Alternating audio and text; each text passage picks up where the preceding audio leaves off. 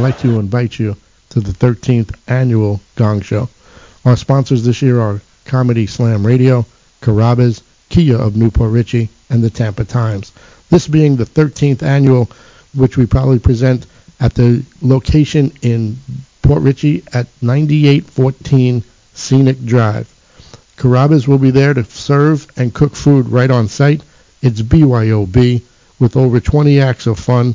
We have four judges, just like in the real life. They have to buy their way into this. It's a fun full night with 50-50, raffle prizes, silent auction, door prizes, too many others to mention, soda and water provided at no cost. This event is always a sellout with over 600 in attendance, with all the proceeds going to help Alzheimer's patients in the Tri-County area and the education needed to give support to the caregivers. The phone number, if you're interested in going to this great night of fun, 727-848-8888. To preview some of the past shows over the years, go to alzheimersfamily.org. Again, go to 727-848-8888 and give your support for Alzheimer's Family Organization. And family is their middle name.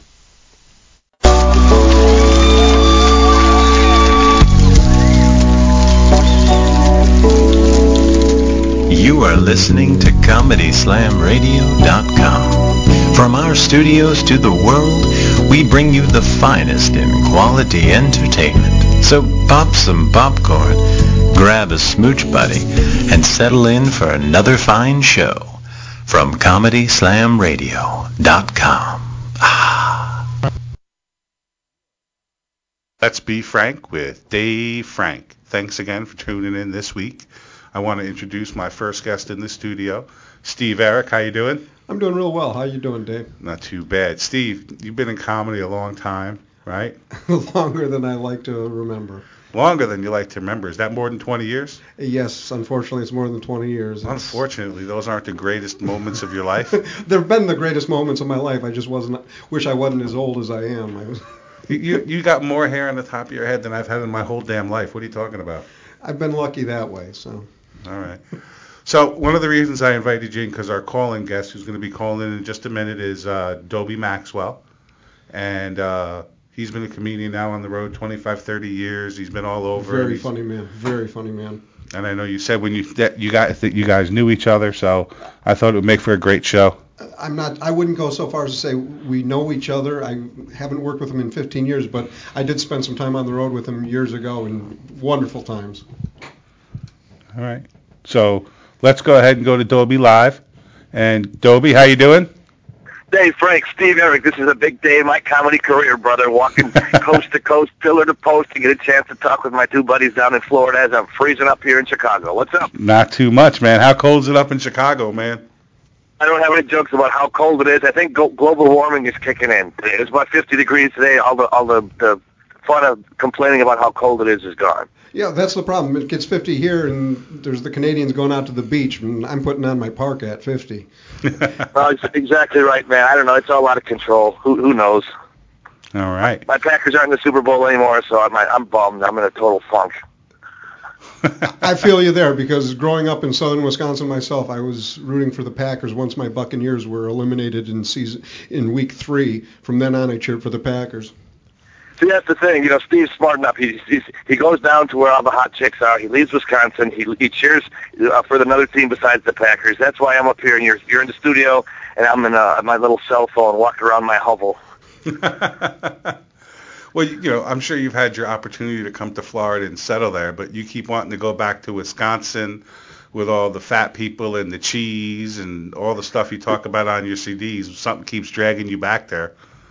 I don't know what it is. You know, home is home. It, it's amazing. I lived in LA for a while, about a year, and and I think everybody goes to just another place as a comedian, and then you, you settle someplace. You're born one place and you settle another place, and that's your home. I mean, guy like Steve, you're born in Wisconsin, you settle in Florida. Florida's your home by this particular point. I live in Chicago. That's my home. It's the third largest city. I couldn't make it an impact in New York or LA like I do here. It's comfortable. I know a lot of friends, and you stay where you stay. As a comedian, you're like a gypsy anyway. You're gone all over the place. It doesn't really matter where you're from. It's where you are tonight. Where's the next gig? There you go. And now you're still out traveling regularly, correct? working the honky tonks, the gin joints, the smoke-filled fornicatoriums, the one-night gigs, jumping out of a cake, Nazi barn dance, dirt floor, jamboree, hoedowns. That's where I'm moving. I thought I am. I'm now the grizzled old fart I never thought I would be. when I started out, I was a young punk, and I look at all these headliners complaining. I thought, "What do you have to complain about, old man? Ah, I'm going to show you what comedy's all about." Now I see all these years later how it beats you down. You know, every every town's got their own little. I'm sure Steve can attest to this too. Their own little uh, empire. You know, the club owner's got his waitresses. Don't you try to mess with his waitresses, and he's the one. And it's like after all these years later, now, I'm just happy to get the gigs, man. Just happy to pay the bills every month. I'm too old to get cocktail waitresses fired anymore. Hey, Dobie. Hey, Dobie. Yes. I, I wanna I wanna introduce a mysterious voice to you from your past because I told you we oh, had a. please, is this this is your life? Th- th- this is your life. Let's see if you if you remember this blast from the past. This was your surprise. Hey, Dobie, how are you? Uh, I, I'm good, man. I have a cheap cell phone. I'm not recognizing who this is, but I hope I don't owe you money. of course you owe him money, or I wouldn't have brought him here. I get ten percent. Beautiful. We saw each other probably about 10 years ago. It was a moonlit night. The water. It was in Louisville. Oh, I, I guess there goes the moonlit night. Oh, is, is that Mike McRae? No, One more shot. Louisville. Louisville. Haven't seen each other in a long time. You headlined when I headlined. We never really worked together. So this that just ruins the fact that it was by- a surprise. You're throwing them off oh, by Oh, boy, I, saying I, you're I feel like a possum pecker. I have no idea who this young man is, and I, I'm sorry. he definitely ain't young. He's like the oldest guy I know that's still doing comedy. What are you like 106 now? yeah, dog years. Dog years. We got Steve Baird here with you, man. Steve Baird. Oh, totally funny, man. I got a great Steve Baird. story. Oh, Great, great, no. great. I was yes, afraid. give us a great Steve Baird story. What's up, Dobsky? Hey, buddy, how are you, man? This, this is a good one. You're, you're the hero in this story. we we did a gig many years ago for, for in, in Green Bay, Wisconsin, and it was a, it was a college gig, and I remember it was a last minute replacement that I filled in for, and it was a, a noon kind of thing. And my grandmother was was in her probably late 80s, early 90s, and she's from a small town about 30 miles outside of Green Bay. So uh, it was a booking agent. I said, well, I won't name the booking agent. But they said, can you do this last minute thing? So I said, okay, who am I working with? You're working with Steve Baird. Oh, that'll be great. We'll have a good, I love Steve. He's a funny guy. I haven't seen him in a while. It'll be awesome. So I called my grandma, take her there. I said, Grandma, I'll tell you what, I'll go past Grandpa's grave, take you out to lunch and stuff. Just let me do this gig. I'll leave you, leave you out in the parking lot to read your National Enquirer, do what you got to do. So we go to, it's, it's the end of the school year. So it's, it's 75 degrees in May. There's nobody in this cafeteria gig. And I show up, Steve's there, I'm there, and, and this, this 19-year-old freshman with a hyphen in her name, you know, Fawcett Majors, Rodham Clinton, something, who's never had power before in her life, is running the show. And it's like, okay, well, well, who wants to go first? I said, well, if you don't mind, uh, my grandmother's in the car, blah blah blah. I'll just go first and see if you can headline. All right, so we get the time for the show. There's nobody, there's nobody there for the show. Well, well I guess I'll leave. Oh, you got to do a show if we're going to pay you. Well, I mean, can I just leave? There's no. Well, you got to do a show. So I remember standing up and I'm talking to Steve on the stage, and there's these Mexican guys that don't speak English that are cleaning the trays out of this cafeteria. So we're going back and forth, and I'm just talking to them. Hey, Steve, how you been? I haven't talked to you in a long time. Well, what's going? Okay, well, I guess my time is up. I'll see you later. And, and I left. And I, I don't remember. You know, Steve goes up on stage, and I get this call from the booking agent.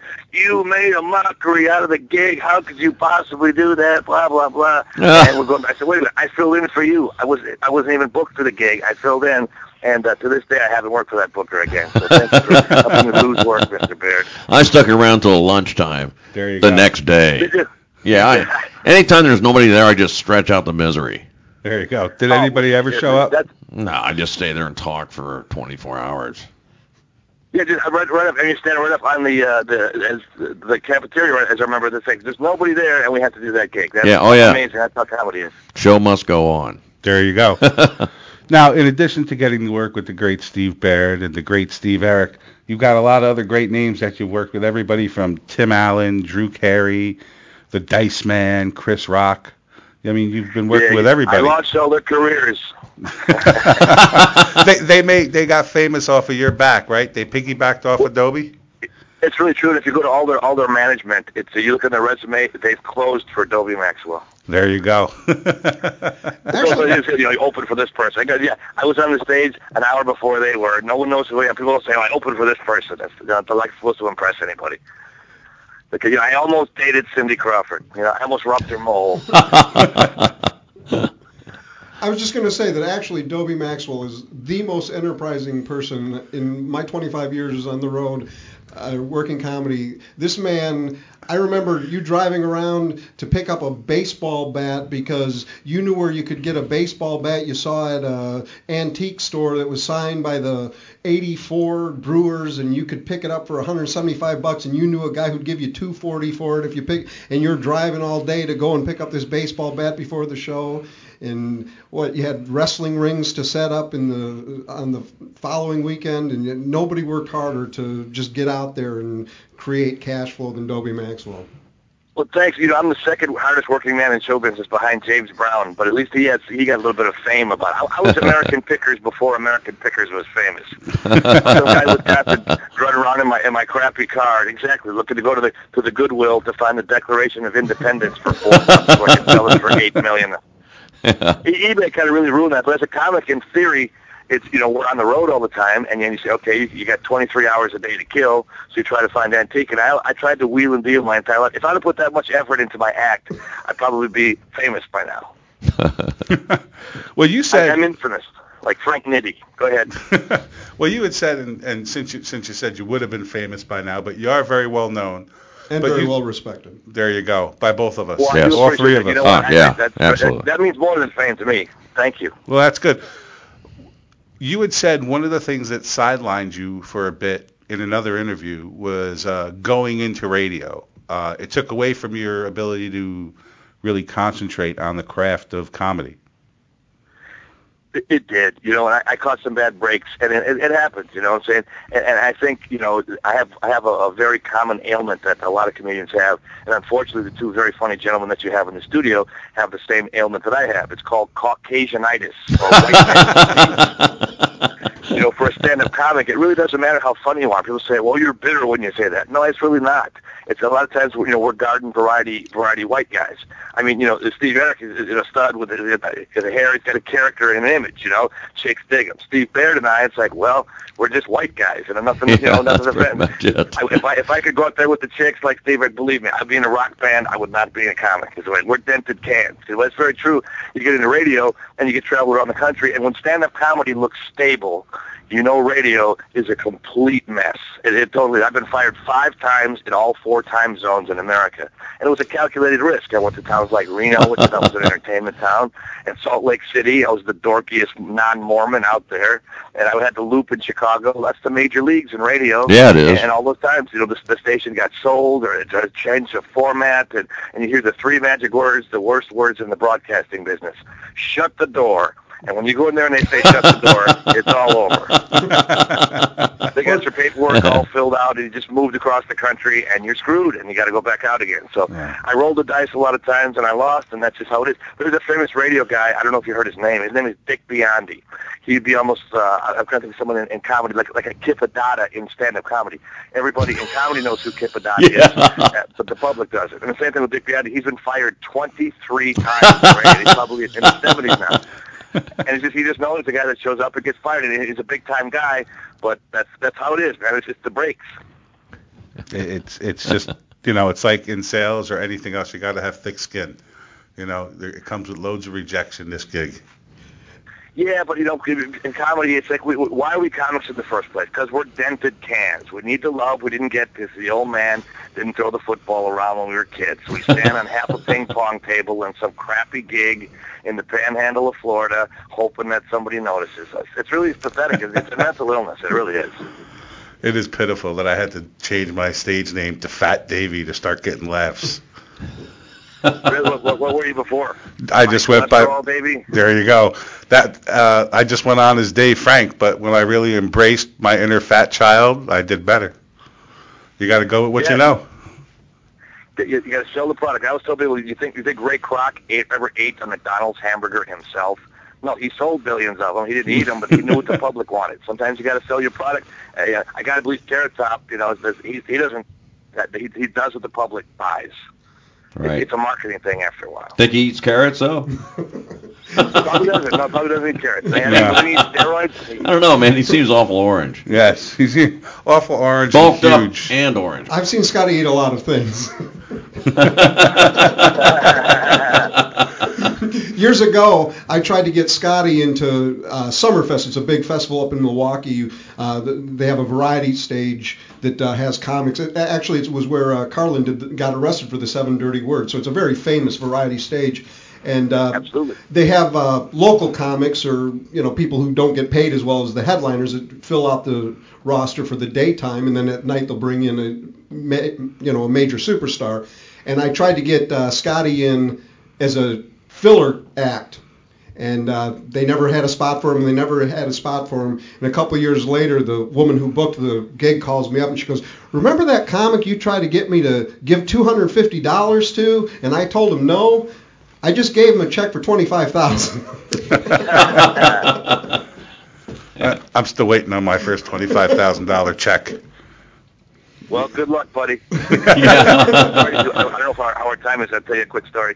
Because I was I was an, an opening act working for a, a booker in, in Michigan. I was in Detroit, Michigan, and uh, the headliner was a really really nice guy, and uh, he, he was from Georgia. And I remember we were working together. We got and he said, "Kid, you're really funny, man. You got a spark. I don't know what it is, man. I got this idea. I want to make a million dollars with it. I really think that I could take you along with me. You could be help me write some stuff. I could. I'll buy you lunch tomorrow, and I'm gonna run it past you." I heard like Charlie Brown's teacher. Here's what I heard him say: "Wah wah wah wah." Buy you lunch. So, so I'm eating my greasy hamburger, and it's rolling down my, my elbows, and I, I'm looking at him, and he's a really organized guy, and he's got a notebook with this little spiral uh, wire on it, and he's got three by five cards with jokes, and he sits me down, and he says, okay, here's my idea. You might be a redneck if, and then I do jokes about it. What do Oh, you think? no. And I said in my 22-year-old wisdom, that is the stupidest idea I have ever heard in my entire life. And his eyes got real big. He said, "Why do you say that? This is going to make a million bucks." I said, "That's a stupid bit. That's a Mad Magazine bit. You know, you might be uh, blank if I read that kind of crap when I was nine years old. If you're gonna if you're gonna sell that crap to the American public, you should get a pink Cadillac from Mary Kay. You just wasted a hamburger, man. You, I like you. You're a good guy, but you're stupid." He said, "No, no, I really think this is it." I just vehemently denied it, and of course, it was Jeff Foxworthy. Yeah. And he made millions. And and about ten years later, I was working in Reno, Nevada, at a radio station there, and he and Bill Engvall sold 9,400 tickets at $35 each at the Reno Hilton Outdoor Theater. And I got backstage from the radio station, and I said, Jeff, do you remember me? And he goes, yeah, you're that guy that told me I'd never make it. And we laughed about it, and he laughed a lot harder than I did. Tell you goes, you, know, you weren't the only person to tell me I wouldn't make it, but you were right in my face. You got it. You, you stuck it to me a little bit. I, I didn't see it. I was too stupid then. I was a young punk. Well, no, what it is is the audience is too stupid. That's true. Uh, you get the ninth grade audiences at Red Mag magazine. Well, they're going to eat that up, and that's 99% of the audiences out there. Well, I mean, I think he's got a, a, a bunch of seasoned, aged hillbilly veterans that listen to him as well. Yeah. I mean, I mean, they do got to have their driver's licenses to get her done in the truck. Yeah. Well, it's so funny because I, I tell that story, and I was working at another radio station in Salt Lake City, and, and my partner, I told that story in the air, goes, "You're lying." I said, "You know what? I'm telling you, you're going to interview Jeff Foxworthy. I'm going to go in the other room. You bring up my name and tell that story and see what he says." And sure enough, Foxworthy confirmed it. And then I went in there, "Hey, how you doing?" They said, "Well, I thought you were lying. I didn't think anybody." Hey, man, it's, it's my story of my life, Mr. Lucky. Wrong place, wrong time. I know somebody else that's, that's worse than you. You know, it, it's funny on the on the on your CD. My my favorite part is when you talk about uh, when you get to meet your mom for the first time and she tells you a story when you were a little kid on the motorcycle. I just can't stop laughing at that, man. You want to tell that story I- to the people? Well, yeah, yeah. Uh, well, it's it's it's it's comedic exaggeration, but my mother, my mother, I really my we're comedians are dented cans, man. We, we and my dad was a biker. It's really true. He rode with the Outlaws motorcycle gang uh, in Milwaukee, where they make Harleys. And I, my joke is that my my mom breastfed me on the back of a Harley going 75 miles an hour. And I was a biker baby. She flips out a boob, starts hopping all around. By the time I got it, it's butter. You know? I love that joke, man. and her nipple ring's not real gold, so I got a green mustache when I'm done with it. one of those things. It, it masks the pain, you know. It really, I'll tell you the story behind that joke. It was, it's, uh, and and uh, Steve Arik. I'm not sure if Steve Arik was there worked this place. I know Steve Arik did. It was a place called Tunes in Madison, Wisconsin. Sure. And it's a little tiny club, and, and Madison is, is a college town, and it's it's got a hot club there, right on the strip. And then a lot of times in comedy, a town is only really good for one club, and sometimes another club will open up there and the, the, main club is packed and really well, and the other club is it's crickets. You know, you can hear a mouse pee on cotton. There's no one around there. And and Madison was like that. And Tunes was the same lady that booked Summerfest that Steve was talking about. And we were and there's like nine people there, and it's the dead of winter, and I hated my life, and times are down and out, and I was going through a really horrible time in life. And, and I worked this gig in front of nine people, and a girl, the hot chick from school, she had moved to Madison and she married some dweeb and she came out to see me because she heard I was a comedian. So I knew that I get to marry her. She's with her husband there and there's, there's seven other people and I just and, and my buddy who was with me said, you know what? He goes, they don't know what your act is. I know you had a crap. Just go out there and just talk about your life. Don't do comedy. Don't do jokes. Just talk about your life. And at the time, I was getting sued by a mm-hmm. lawyer over fourteen dollars worth of phone bill. True story. I just I, started, I started just wailing on my life. It's like my my dad was a biker. You know what it's like growing up bad. My mom and, and it's, it's just, imagine getting breastfed in the back of a Harley and she flips a flips a boob out and, and it's flicked and it's butter by the time just just talking about it. It wasn't even a joke yet and there were people that were just they were laughing so hard, and one guy literally fell out of his chair. And my buddy said afterwards, he goes, "You hate your life. You're ready to put a bullet in your head." But he goes, "I don't care if it's Caesar's Palace in Las Vegas. Someone laughs so hard they fall out of their chair. You can't do your job any better than that. Your pain was other people's happiness." He goes, "That's what comedy is. It's not about jokes. It's about about, about touching them on a human level." And he said, "That's what you did." And that joke from that day on has always been I could bring that out there, and in any situation that'll get a big pop. It's oh that's so cute. But that was really born in a lot of pain. I mean, I didn't meet my mom. She left when I was five months old. She I did find out she was a heroin addict, and she and she was a prostitute, and she sold her body and abandoned the kids and, and the whole deal. I've seen her twice in my life, and it's it's a horrible situation. But to make a joke out of it, every time that that joke is told, it's like a tic tac. You know, there's a sugar coated on there, but inside it's got it's it hurts, man. It really hurts when the sugar comes off the tic tac. It, it burns. yeah, but it helps so many people by you sharing that, man. Well, Dick, I think a lot of times people know you guys as comics, you know, and I, I know Steve Baird, I don't mean to, to but you had a, a nasty fall and you're in a lot of physical pain. Oh yeah, yeah, you remember that? Yeah. I know, comics said we felt we loved you, we felt so bad for you, and we always said anybody, and it's like, oh, I remember last time it's been a while since talked to you, but you're going through all this kind of BS and trying to lawsuits and Yeah, it lawyers and crap. It's like, you know, I don't care how much money, if you got a billion dollars, it doesn't make it's pain and Yeah. suffering, and that's what comedy unfortunately comes from. Yeah, you're right. You're absolutely right. I heard he got a buck 380 for that. Yeah, that's why you had to buy the beers tonight. Yeah, you know, I- I'm not trying to, I'm not trying to get, get personal warts on, but it's, that's what that's what it is, man. yeah, I know. I heard you, man. Yeah, that's right. I bought the beers. So Dobie, next time you want to fly from Chicago to Florida to do the show, I'll buy your beers too. I, but you know what? Believe it or not, I appreciate that nice gesture. I don't drink at all. I've never had an alcoholic beverage. It makes ugly people reproduce, and that's how I got here. Seriously, I never, I never drank, never did a line of coke, never smoked pot. People say, "What are you, a comedy zombie? You've never done that?" I say, "I've got other problems. I would have made John Fox look temperate if I would have been a substance abuser. So I just, I got other problems, but I never did that." I love it. So, and one of the other things, because I had originally contacted you many months back, and we booked out the show, and one of the reasons why I wanted to have you on is you also teach comedy classes. I mean, you're to the point where you've taught a couple of thousand students already. But yeah, I've had over about 2,500 have come through my classes. Yes. So, so what's what's the take for you on the comedy? What what made you decide to start teaching it? Well, I didn't decide. Life actually decided for me. I had a, a, a my 30th birthday, a week after my 30th birthday, I had a, a car accident, and I thought I was doing good. I was pretty cocky at age 30, and I started at probably 20. I was doing okay. I was just starting to headline rooms, and I wasn't really a headline. I was just kind of closing rooms. But you, know, you get a little cocky at that age, and we all know that as comics. You know, you start doing doing okay, and you, you you think you're better than you are. But unfortunately, you need that attitude to stay with the business. So I'm doing okay. I, I had a convertible. It wasn't a new car, but it was a convertible, and I always wanted a convertible, especially living in Wisconsin. It's like, oh, hey, a convertible. I sure hope summer's on a weekend this year. You know, pretty stupid, you know, to buy one. So I'm, I'm coming home from this gig, and the top was up. But what what happened was it was a fluke accident. Again, I am Mr. Lucky. Things happen to me that don't happen to anybody else.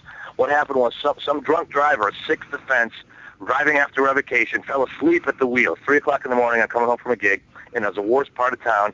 He falls asleep at the wheel, and he goes up on the curb, and he and he hits a, an electric light pole, a power line, and he didn't knock it out of the socket. He's kind of knocked the, the pole at an angle, and it was down, and there were live electric wires about two feet across the road. It was like a, like a finish line, you know, and it was it was all the way across six lanes of traffic.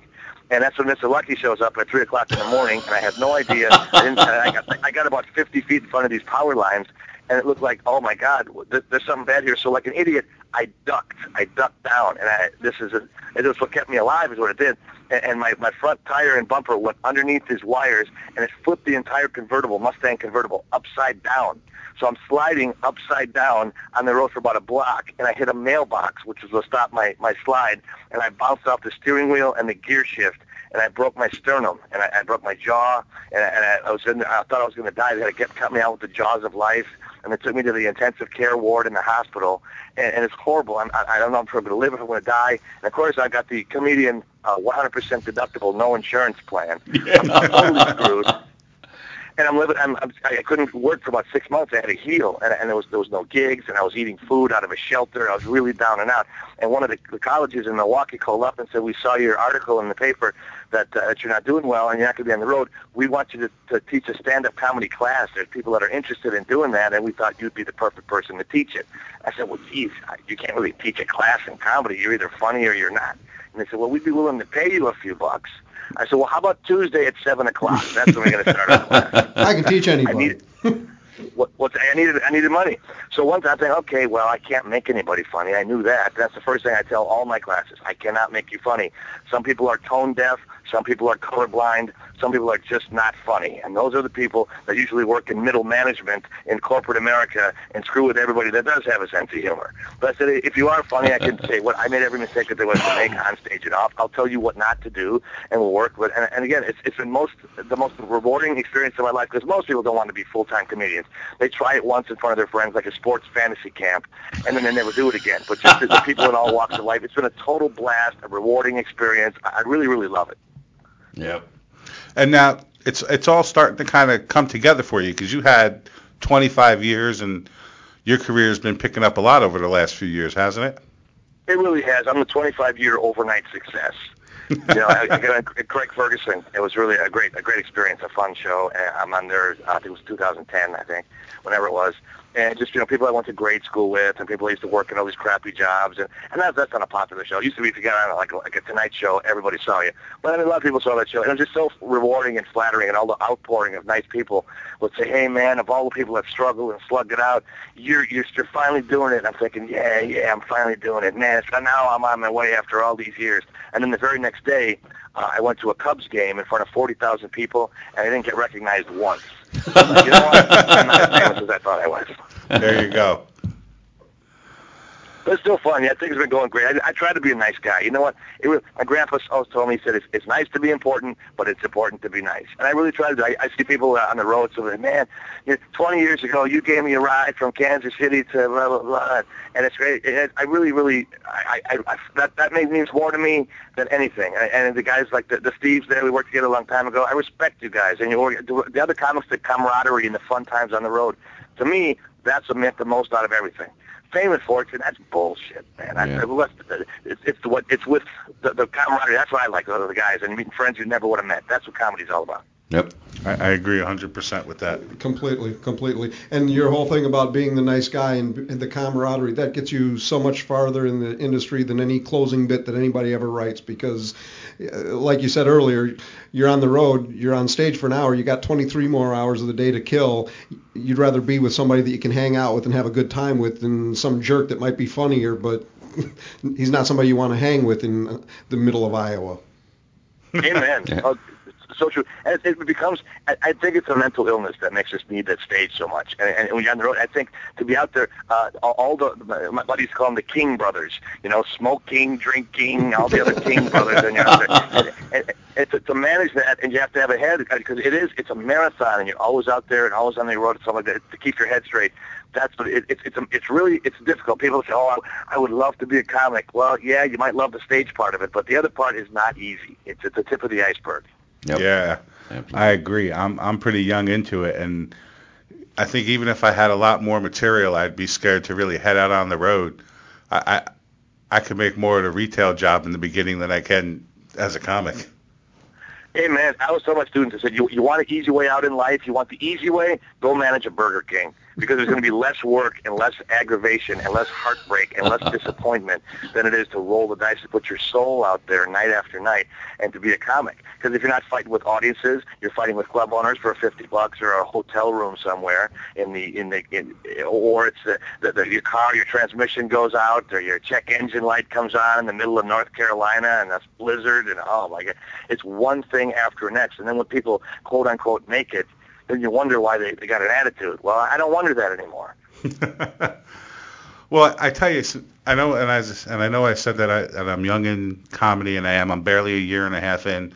But one mm-hmm. of the mm-hmm. things that's helping me to know that I'm getting a little bit better is people at the charity events. Like I'm going to be doing a charity event this February 4th for Alzheimer's at the Jewish Community Center in New Port Richey, Florida. But a year ago, nobody knew who I was or anything, and now I'm getting invited out to do these charities. This particular charity is five to six hundred people. It has big, huge sponsors with Carrabba's, Comedy Slam Radio.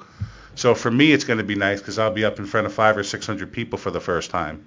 But when people start asking you to do their shows and go in front of people, it's nice. And you definitely have a future in radio the way you just segued in that ad for your charity event coming up. you got to pick the right spots. I wanted to go two seconds before when he segued into mental illness because it's for Alzheimer's. But we're all comics here, and sometimes it's hard. You got to let the person go and talk and talk. And well, that's you could you could do uh, the, the same five minutes of material over and over again, and it'll be new to them. So that's good. well, that's I only got about seven or eight minutes of solid good stuff anyway. Polish it up. And that's that's the thing too. Now I, I think the Steves will uh, an evening with a couple of Steves. I think we can we can relate to this in our day. Now we sound like the old guys. You know, the grandpa walked uphill to school every day yeah. in the snow. But back then, I mean, there was there was no you could be bad and no one saw it. Now, unfortunately, with YouTube and the internet generation, you know, people, I see these opening acts, not even middle acts, opening acts. Well, I've got three CDs and a DVD and four websites, and I'm on YouTube and Twitter and MySpace. It's like, buddy, you, you, you're not deserving to be near amplified sound equipment yet. You got to pay some dues, brother. well, right. and, and, I, would hide that if I were you. It's it's like saving your diapers full of booty pants. You know, you, you throw those away, you get those out. You don't you don't show them on YouTube to people. I think it's it's really hard. It's it's a it's a how can I say, uh, it, it's, it's an illusion. How, how can I be bad when no to, to, to get good? You got to be bad to get good, but that takes years. So be, be careful when you showcase yourself too early, in my opinion. Exactly. And the other side of the coin is you, even if you're just a few months into it, you might have 30 seconds that's brilliant. But yeah. they, they throw that 30 seconds uh, and get six stars on rooftop, and all of a sudden they think they should be headlining rooms. Well, it takes a lot more than 30 seconds of brilliance. You've got to be able to hold an audience's attention for an hour before you can close. You know, that's pretty pitiful Amen. because my first time and only time on rooftop was 30 seconds, you bastard. and, and I had to and I had to be taking a picture of my pecker to do it. That's all I'm saying. But a lot of comics nowadays, here we go, the old codgers. A lot of the comics nowadays, they get that 30 seconds of fame and they think they're ready for their own special on Comedy Central, and, and they're not. Well, luckily for me, I had a whole bunch of real life experiences before I got into comedy and even though I got some laughs at a competition, and even though I'm in a year and a half into it, I know I'm a good.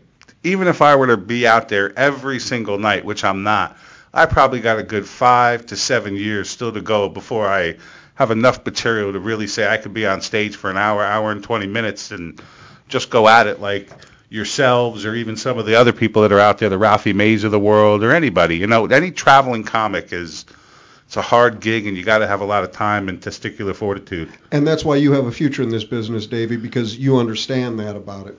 Thank you. Yep. Well, I, th- I think it's, very, very true, and I think young comics to listen to this interview, it, it makes a lot of sense. Here's some things I always tell the students. I think can can help young comics too. Uh, most people, human beings in general, are not truly ambidextrous. You're either left-handed or right-handed, usually. And uh, I mean, you could do some things with the opposite hand, but usually you're, you're, you dominate one side or the other.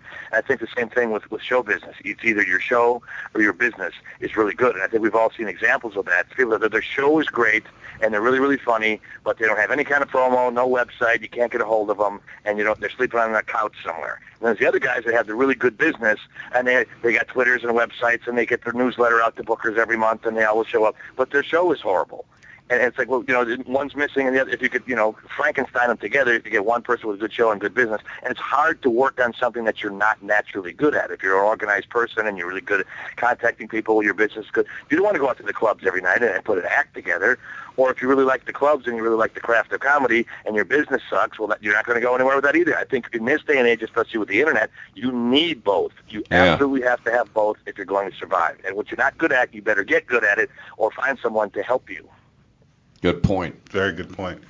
And I noticed that since I started doing the radio show, I find myself more drawn towards this. I like the chasing down of comics like yourself and Steve and the other Steve and some of the other great people that we've talked with, with Steve Middleman. And I was, you know, I'm honored to have you on, but I've had Jackie Mason and Tommy Dries, Tom Dreesen. I mean, it was amazing to me that these guys even picked up the phone to talk to me, let alone to come on the show. But when those guys talk to me, they say, we love to talk about comedy and give back to comedy. And I was Amen. Amen. We're lifers, man. We're lifers, all of us. I, I was surprised at how many people responded. And trust me, I've had my share of rejections to call into the show, but I, I've been overwhelmed by some of the big names that have said yes, and some of the ones that I'm still talking to that are even considering it, and they're like, "Oh, we love giving back," and it, it's an interesting camaraderie amongst comedians. And I think I think you'll find you'll find the ones that like like ourselves and, and present company included is that you you do give of yourself, but we, we would we would do this anyway. If I was through Florida and you told me that hey Steve Baird and Steve Arik are in town, wow, I haven't seen those guys in years. Oh man, I'd love to see those guys. I, I would. I hope. I wish I was down there too. It's it's just it's what you do. Like say you know if if I was off work, I'd still be doing this anyway. That's why it's a passion. And then there's nothing wrong. I'd rather be broke and doing something that I'm passionate about than being a president of Walmart hating my life. That's true. Although I have a funny feeling that guy ain't hating his life. Yeah, I know all the other employees No, employees he's are. dead. That's why. I know. well, no, there's still a new president. oh, you're right. There always is, isn't there? Yeah, the president. Do you think Walmart closed because Walton died? Yeah. Good point. There was somebody. His kids took that job over, and the whole bit. They're doing great. And none of them have Walmart furniture in their houses. No, but I do. No, I bet they don't. I do. That shit's good and cheap, and it holds up my These- TV. These are the comic lifestyle. He used to go into those thrift stores, man, and you could you go to the leprosy section and uh, get a couch and you hose it off, and that's your lifestyle. If you, if you want if you want uh, good pretty things, trinkets, marry a rich wife. Hey, Dobie, there's a place here. It's a, it's a homeless shelter, and on Saturdays everything's half price. I swear to God, I got a Gavinci shirt for like 250, and a brand spanking new, man. Looked nice. I, People I, are thinking this guy is dressing sharp. Yeah, 250 beats. when, when you're Fat Davy size, you can't go to those stores because nobody my size gives up their clothing. It's too expensive. You got to go to Goodyear instead of Goodwill. the jokes are flowing already. This is great. I love this. So hey, one of the things I always like to ask comedians from around, and you're, in, I know you do a lot of work out of Chicago, and Mm-hmm. the Zanies Club up there. Is there any comedians that you like to give a special pop out there to? Ones that you think are doing real well, moving along, and looking like they got some names for themselves that you want to, you know, just toss a little. Well, there, there, there's actually there's several of them that are coming up, and, and for for whatever reason, I told you I'm now the grizzly, crusty old fart I never thought that I would be. But they have a, a Monday night that's called the Rising Star Showcase. Uh, Bert Haas is the booker of Zanies, and he's one of the few bookers I know that actually comes out on Mondays and he watches comedians and he, and he tells them, "says Look, I'm not trying to tell you what to do. I, I'm looking for cleaner acts. If you are a bluer act, that's fine, but I can't really use you." And he gives them a speech before he goes up there. And I've hosted those shows just because no one else wanted to do it, so I kind of inherited it, whether I wanted it or not. I'm thinking, well, it's a way to make a couple of bucks on a Monday, and I get to see these young comics coming up. So I kind of they look at me as the MC, and I give them a good introduction because I know what it's like, and I'm sure the Steves do too. Going to some hellhole somewhere, and you try to audition, and you're passing through town somewhere, and they get your name wrong, and they don't, you know, some idiot else. So I go out of my way to make sure the crowd is up, and I'm doing this a long time. And I see all the, the guys going, "This man, you do such a great job." I'm, I'm trying to plant seeds because now, you know, I'm not the young punk anymore, so I'm hoping one of these guys makes it so I can be their limo driver or their pool boy. You know, I'm trying to suck up these guys. Hey, is Bert? of names that you might want to watch out for. A kid named Brian Berrey, B-E-R-R-E-Y. Very, very funny kid. He's kind of like a, uh, a, a Steven Wright with a little dark twist to him. Really, really Nice. funny. Great joke writer in his mid-20s. Uh, there's a kid named Pat McGann that's coming up. His father is a, is a judge, and he's a good-looking kid, and he's just kind of just got a real natural charisma. But he's a nice kid. And he's a student of the game, and he's a really, really funny guy. There's a uh, a gentleman who uh, uh, grew up in England. I believe his parents are from Australia. Adam Burke, very, very funny kid. Uh, there's a lady named Emily Galati, who's originally from Phoenix, who lives up in, in Chicago. And I normally, you know, and I, I'm going to admit this, most most comics are sexist. You know, chicks ain't funny in that kind of situation. I must admit that sometimes I think it's very hard to make, have a woman make me laugh as a comic, but she is just really funny. She's got a nice a nice curveball. You know, she has just a nice, funny delivery, and so the, all these guys are coming up. And it's, to me, it's fun. It's the next generation to see these guys, you know, uh, come up the ladder. I really, I'm big fans of, of, of all good comedians, and both guys in the studio too. I love Steve Arik and Steve Baird, both funny guys. I mean, just I, I like to watch funny people, especially that do what I don't do. You know what I'm saying? Our styles are totally different. It's like, wow, I can sit back and enjoy what they do, like a musician. You know, they're a flute player. I'm a I'm a banjo player. They're a tuba player. I like to, I, you know, make the music. I like to watch it happen. There you go. Well, thanks for the compliment there, Dobe. Well, I mean, sincerely, but if I if I thought you sucked, I would have said, hey man, how's your wife? Nice shirt. Yeah. Think most- most of Did you get that are at. Goodwill? It's like, oh, Hey, I uh, like- I like- Dove, I was gonna ask- the guys too. I was going to ask you this earlier. Is Bert Haas still uh, running the club up there? You know, he wasn't for a while. Now he's back again. Really? I didn't, uh, he's he's a general manager now, and Rick Uchwat, the owner, passed away this uh, this past year. Uh, Oh, Memorial wow. I don't know if you knew Rick or not. No, I, I knew about Bert, but I never got up there. I, uh, I think I, no, I take that back. I did go up there for it was a convention for uh, comedy club booking agents, and uh, Mhm. Yoder Yoder uh, suggested I go, so I went up there and a lot of good comics. I didn't get anything out of it, but a lot of good comics. Well, it's it's it's a numbers game, and I always tell people it's it's like you know people how, how do you get in Zanies? I, I lucked out when I moved from Milwaukee to Chicago. It's only 90 miles. There were I believe 17 or 18 full time clubs. And, and I mean, this is like Tuesday through through Sunday, and the comics now there's, there's open mics everywhere, but there's not nearly the amount of clubs. And I just, for whatever reason, hooked up with Zanies. It was total luck of the draw, and all the other clubs happened to close. And now, all these years later, Zanies is the only one left. It's oh, you were a suck up, and you no, I just, it just it was total. I was Mr. Lucky, and that, and that, like there was two improv. There was an improv here. There was two funny bones. There was two catch a rising stars. There was a. Uh, a you mean Laugh that's all Factory. closed now? Has that all closed? That, all they're all closed now. Wow. Well, now there's a new club opening up. Isn't the Laugh Factory is putting something up in Chicago now, over by You know, they- Lakeshore they Drive? are. It- It's it's in a place. Uh, I don't know if you know. I know Chicago very well, but it's, it used to be called the Lakeshore Theater. They had comedy in there, but it's it's not very good uh, parking area there. So it's it's a, it's a difficult nut. It's a beautiful room, but logistically in Chicago, and Jamie Masada's coming in from Los Angeles. Well, Chicago people, not New York. It's not Los Angeles. It's its own it's its own entity. They think they're gonna come in here and, and take over Zanies, and it's like, good luck with that. You know, I don't want to see comics lose work. I'm not, I'm not, you know, trying to get into gang turf war or anything like that. But Chicago's its own town. It's going to be a very hard nut to crack. I, I wish him luck because I want to see comics get work. But uh, it's it's not easy. No, hopefully, I'm sure they got a good game plan. Hopefully, it'll work out for them. I know they're putting a lot of money and a lot of effort into it. Well, I mean, good luck. I think I, want to ask the Steves this because we're we're the the the, uh, the old school, you know, the uh, the Yoda generation. I like to call it, not the Yoda or the Yoda. but I think about no, because when we came up back in the day in, in the 80s and 90s, there was no internet, there was no YouTube, Right. there was no shows like that. And I, what do you guys think? I think to me that it, it's is, is it hurting? Is it helping when you can see every comic ever that ever performed on YouTube for free in your home? Yeah, um, What do you guys think about that? I don't think it's doing a lot of favors for the clubs um, because unfortunately there's a lot of real bad comics on YouTube. So Amen. I, I think I think there's a lot of people that um, have a bad taste in their mouth thinking and there's a lot of the one-off shows now where it's a bunch of open micers who can't get booked at Zanies or a real comedy club so they'll go to a bar and throw together a club a show of a bunch of other open micers and I, I, I think too much of the bad comedy uh, kind of keeps people away from the clubs but uh, the good clubs are still going to draw Yeah, yeah. Yep. Uh, Dope. I remember, uh, you know, I started in '84, and they didn't even have cable TV yet, man. So Right. No, I, I hear you, man. You know, I think it started going- Laugh when you say that, but it's true. Yes. I think it was. I think it started going down when Comedy Central came on. To be honest with you, that's when I noticed uh, my money wasn't as good as it was, and Well, that's because they could see any time they want by turning on the Well, TV as opposed to going out. and- Exactly. But I remember when I started uh, before the inter- uh, before cable, there was a Monday night place sat 250 and the place was packed on a weeknight. You know, night after night after night, week after week, people are starving for entertainment.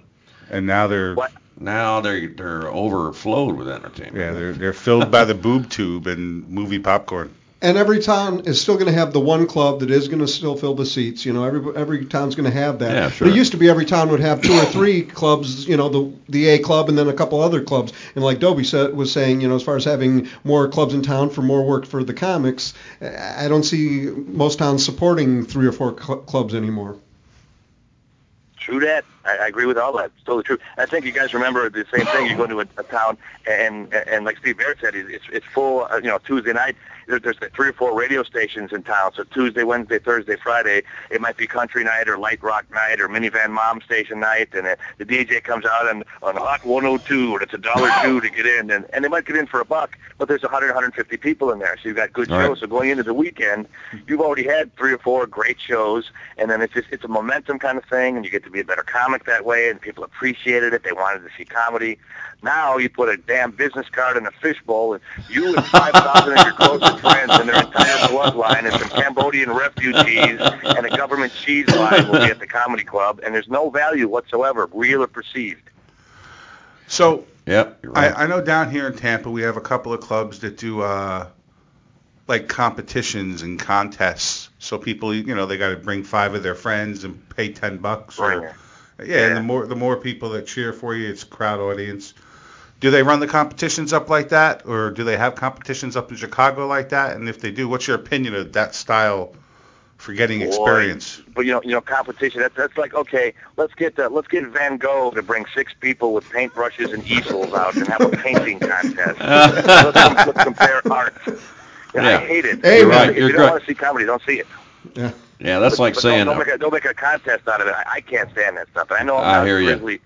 Grizzly. I hear you I all the way. it. Yeah, I hear you all the way on that. I did it once about seven months into me doing comedy because, you know, when you're first doing it, you're in front of open mics, and a lot of times the open mics have six or seven comedians or 12 comedians Amen. and nobody else in there.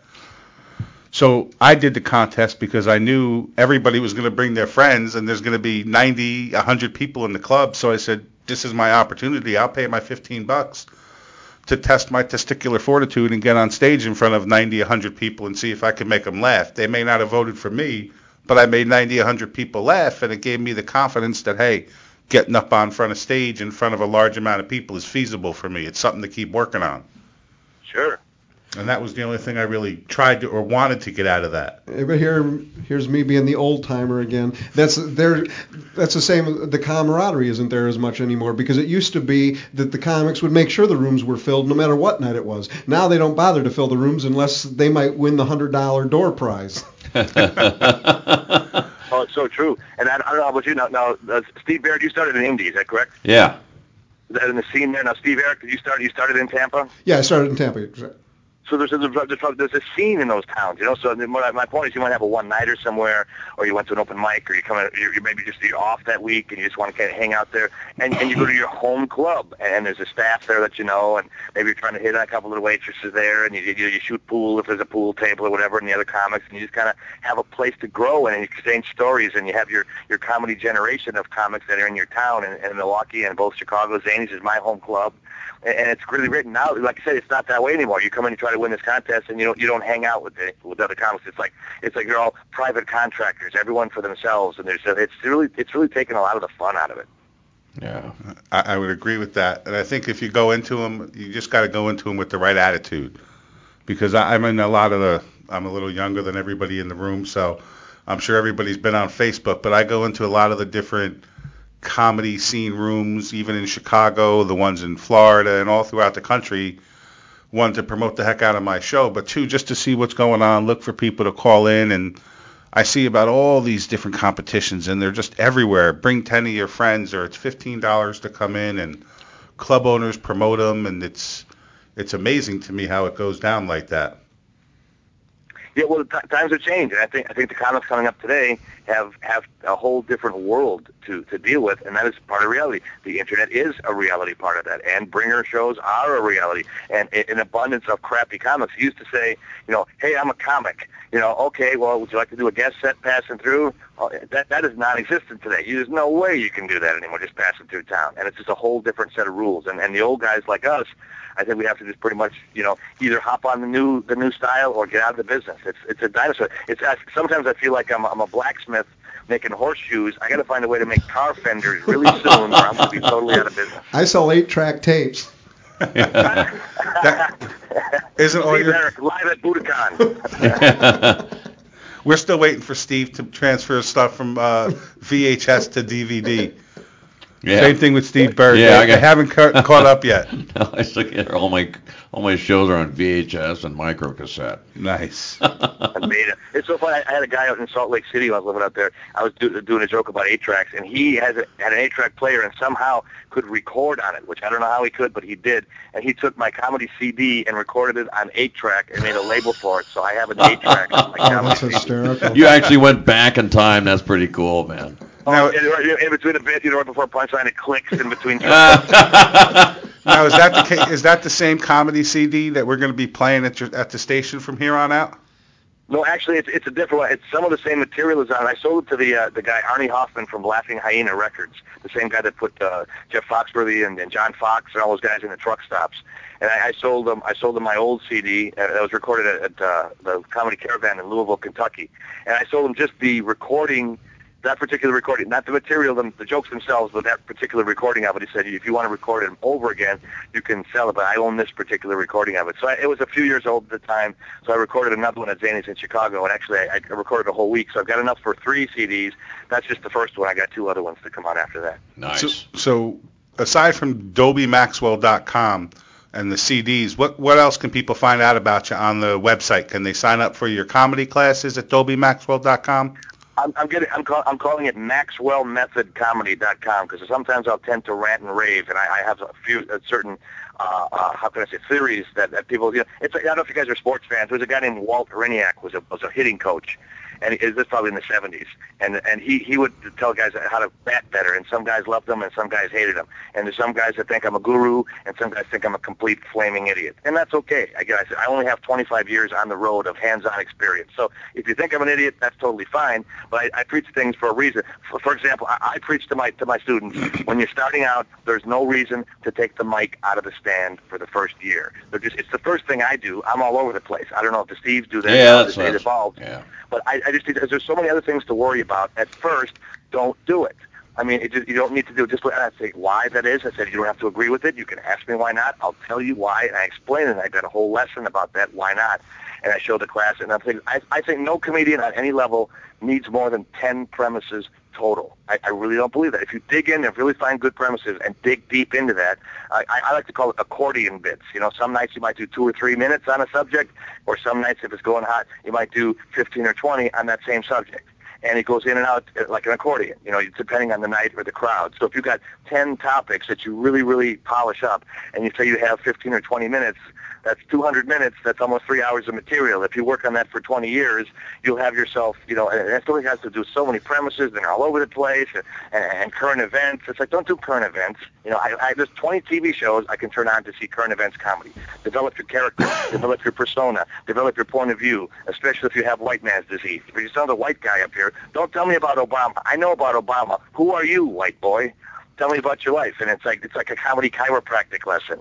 It's like these are the mistakes that the, the reason I'm not famous 25 years into it is because I didn't do all these things. Now that I'm starting to do them, my things, my career's going really, really well. And there are people that buy into it and know what I'm talking about immediately, and other people think you are you are so out there past Uranus, past Pluto, you are a complete moron. And so I don't know. So I, I like it or not, it's the Maxwell method, and I'm getting a website done with little snippets like that. And I think a lot more, you know, corporate friendly. Keep it clean. My God, I don't hear it about Yeah. you you know, it's, well, I didn't use the words. No, you're talking about, you know, eating out your grandma when the coffin lid fell on your head. And it's like you're doing these disgusting, horrible Hey, bits. You're hey, he stole that. Somebody he that? stole that from somebody. I heard somebody else do that one. That was, that was actually Gary Kern. We were, we were talking about that. Oh, that's right. It was Gary Kern. I Yeah. Oh man, God, Yeah, that brings back memories. I was living in Fort Wayne when I met Gary. Gary was was he was one of my mentors when I started out and I think all young comics should know a guy like that. I, now I'm that guy. I've mentored guys along on the road and just you know show you how to how to live on the road, how not to be a you know a flaming moron, you know, to save your money and to get to the next town and to just to be a a, a, a road guy. You know, it's it's a whole different lifestyle. You got you got it's got to acquire uh, a, a thick skin. You know, sometimes I always tell say normal people drive 30 to 45 minutes to work an eight to 10 hour shift at a job comedians drive eight to ten hours to work a thirty to forty-five minutes. it's a whole different world, man. You're right. You're Completely right. opposite. Well, you, you just gave some of the same exact advice that last week when uh, Tom Dreesen was on. He said, you know, when you first get up on stage and you're new, tell us who you are, where you came from. Mm-hmm. The same exact thing you're saying, and that's actually got me changing my material around. So, where's Tom uh, Dreesen from? Tom Dreesen's originally from Milwaukee. Milwaukee, and he spent a uh, lot of time. Uh, you know, come on, you should know where he's from. Harvey, he's on Illinois. he talks about it in his Har- Harvey, Illinois, and then he spent a lot of time in Chicago, the south side of Chicago, or the well, east side. Where Harvey is from. It's actually, Harvey is the south side of Chicago. Well, my point is, he talked about that on the Tonight Show. Yes, you know, where yes. you're from, who you are, definitely. Mean, Jack Benny talked about being from Waukegan, Illinois, and just to shape a persona. So many comics don't get that. Uh, that especially now you got you got to fight your way through. It's like a sea of mosquitoes, man. You got to you got to be the the one that that people notice and stand out. It's it's a whole thing. It's show business. The business is as important or more than the show. There you go. Um, so one more thing, he said, what do I have to plug? I write a blog, what it's like to be a comedian, called The Dented Can Diary. And I started on my birthday about six years ago. And I thought, you know what, I want to have a discipline. I want to see if I can write something, one page a day, just a diary of what my, my life is about. For, I'm going to try to do 30 days. And now it's going to start my seventh year on March 14th, my birthday. Oh, my God. It's warts and all. Sometimes it's happy, sometimes it's sad. I always try to, if it's something happy, like today I'll write about, hey, I talked to my good friend Steve Arik, Steve Baird, hey, Frank, and all this. Stuff. I'll mention names if it's good. I won't mention names if it's bad, like we'll screwed by Booker, but I'll mention the situation. I'll mention this so young comics could read it and say, oh, oh boy, that that happened to me sometime too. And a lot of times, like the bookers will say, hey, what, quit writing about me in your blog. I say, hey, you know, you, I didn't mention your name. If your guilty conscience went off, you know you're, you know, uh, an idiot. But it's like so it's it's gone up and down for six years, and people follow it, and it's just it's just a way to kind of live vicariously through a road dog that's been through it. So that's amazing discipline. for you. All right. Well, hey, we got about three minutes or two minutes left in the show, and we always like to give a shout out to a couple of things that are coming up. Do, do you have an event or two that you want to let out there, Dobie? Uh, uh, actually, I, I do. If you're going to be in, in the Milwaukee area in uh, April, April 22nd, there's a gentleman that was a, a mentor of mine, like a Gary Kern. His name was C. Cardell Willis. He was a black comic, and he was from uh, Indianapolis, actually, uh, through Mississippi, and he settled in Milwaukee. And he was a mentor to all the comics in the 80s when I started up. This is before there were even comedy clubs. He passed away a few years ago, and this would have been his 75th birthday on April 20th. We could get to, could get the club. It's now a rock club. Used to be the Funny Bone there. April 22nd, we're doing a Milwaukee tribute show to C. C. Cardell Willis because nobody knows who he was, and he was a wonderful soul. And uh, we're just kind of getting the co- comics together and tell stories, kind of like we did tonight, and just encourage the young comics to keep it going. That used to be a rock club, then it went to the Funny Bone. Now it's a rock club again. Amen, brother. It's right back. It's called Shank Hall, which is a reference out of Spinal Tap they took out of it. Yes. Oh, that's but, yes, funny. It's, it's that's funny. I'm trying to remember the name. I used to go watch Ruby Starr play there all the time. Ah, Ruby Starr, exactly. I know Mudslide, the drummer for that band. Wow, so that's do wild. I. That's, yeah, great guy. Steve. Yes. And now I know both of you guys are probably going to be involved in a show that we have coming up on the 10th, 11th, and 12th. That's the yes, the Uncle We're- Dow Memorial. Hey, tribute. Dobie, you remember Uncle Dow? Huh? Did you ever meet, meet Did Dow? you did you know Uncle Dow? He traveled what about 25, 30 Out of years doing Dayton? comedy. Oh yeah, yeah, yeah. I did. Yeah, I, I crossed paths. I didn't work with him. I crossed mm-hmm. paths a couple times. Yes. yeah. He, he recently passed away on January 18th, Oh, And- sorry to hear that. and we're going to do a benefit show at one of the local Coconut Comedy Clubs. We're doing the 10th, 11th, and 12th, and Mhm. we have comedians coming in from all around the country that knew him. So there's probably going to be 20 to 30 comedians at Coconuts Oh. in Clearwater, and they're all going to do a tribute show. I myself had never met Dow, but I talked to so many people in the last year and a half in comedy that have tried to teach me something, and so many of them have been taught things or taken on the road for the first time by Dow. Uh, Yeah. it, I felt like I had to be involved a little bit, and the little bit that I'm doing is just promoting it on my show. Uh, next Monday, we're actually going to do a tribute show on the radio where Steve, uh, Johnny Ace, Sue Sager, and um, who else are we going to have in the studio aside from me? Hey, Yeah, Steve Baird, you're coming back. I'm going to let you back two weeks in a row. You ain't going to bill me for this, are you? well, I didn't say much this show, did I? No. But we're going to do that. We're going to open it up for about two hours. So we're going to play some of uh, Uncle Dow's music. We're going to have, you know, the people that knew him telling some stories, comedians from around the country. If they're going to want to call in, we're going to do a special two-hour show. And uh, we're also, you know, if you want to call to the Coconuts Comedy Club, anybody can call in. Uh, it's the Coconuts in Clearwater on Gulf to Bay. Uh, if you can't make it to the show, but you want to spend doll- te- spend ten dollars to donate some money, everything is going to go to Uncle Dow's family. So it's a really great opportunity to give back and do some charity. So we hope people will call in. If you don't feel comfortable calling in and you want to ask more about donating, you could just email let's be frank with Dave Frank at yahoo.com, and I'll be more than happy to put you directly in contact with the people that run Coconut so they could take your credit card or anything you want to do. But you know, everything helps when it comes to charity. We like to help the community out. Steve, Amen, brother. That's great. I'm, I'm thrilled that, that, to hear that. I'm sorry he passed away. I'm glad you guys are doing a tribute. That's kind of what I'm doing up here. A tribute to another guy that just a, a great soul that should get some credit. There you go. And then I have a show at the same club with some with a few other comedians. It's going to be called the Cholesterols of Comedy. A couple Ah, of that's right. a couple a couple of chunky monkeys and one skinny guy that's going to MC it. But that's going to be on the 18th, and that's also a Saturday at Coconuts. And uh, you know that's pretty much all the shout outs that we have because we have the Jewish Community Center that we're doing on the 4th, which is going to raise money for Alzheimer's, and that's going to be a great event. Uh, they're actually going to run it as a gong show, so it's going to be a lot of fun. I'll probably be gonged pretty quick. A Jewish Alzheimer's, really. Yeah. I know I tipped you earlier. All right, Dobie. Listen, I really appreciate you calling in. We're going to actually end the show. And uh, if you want to stay on for just a moment, you can. We're going to just, I just want to let everybody know. Don't forget if you if you missed the live show, not that if you're going to hear it, but we are always available on iTunes at Let's Be Frank's podcast and on Let's Be Frank with Dave Frank um, on Podomatic.com or Let's Be Frank.podomatic.com. Thanks again from Comedy Slam Radio. We appreciate you tuning in. Dobie, thanks for being here. Steve and Thank you Steve. guys. Great to talk to all of you. Hey, Wonderful to you, Dobie. good to hear you again, buddy. All right. Thanks Thanks. again. Stay on the line for a second if you want, Dobie, and we're going to end the show. What was that? I'll tell you what that was. That was another fine show from ComedySlamRadio.com, where we put the dot .com in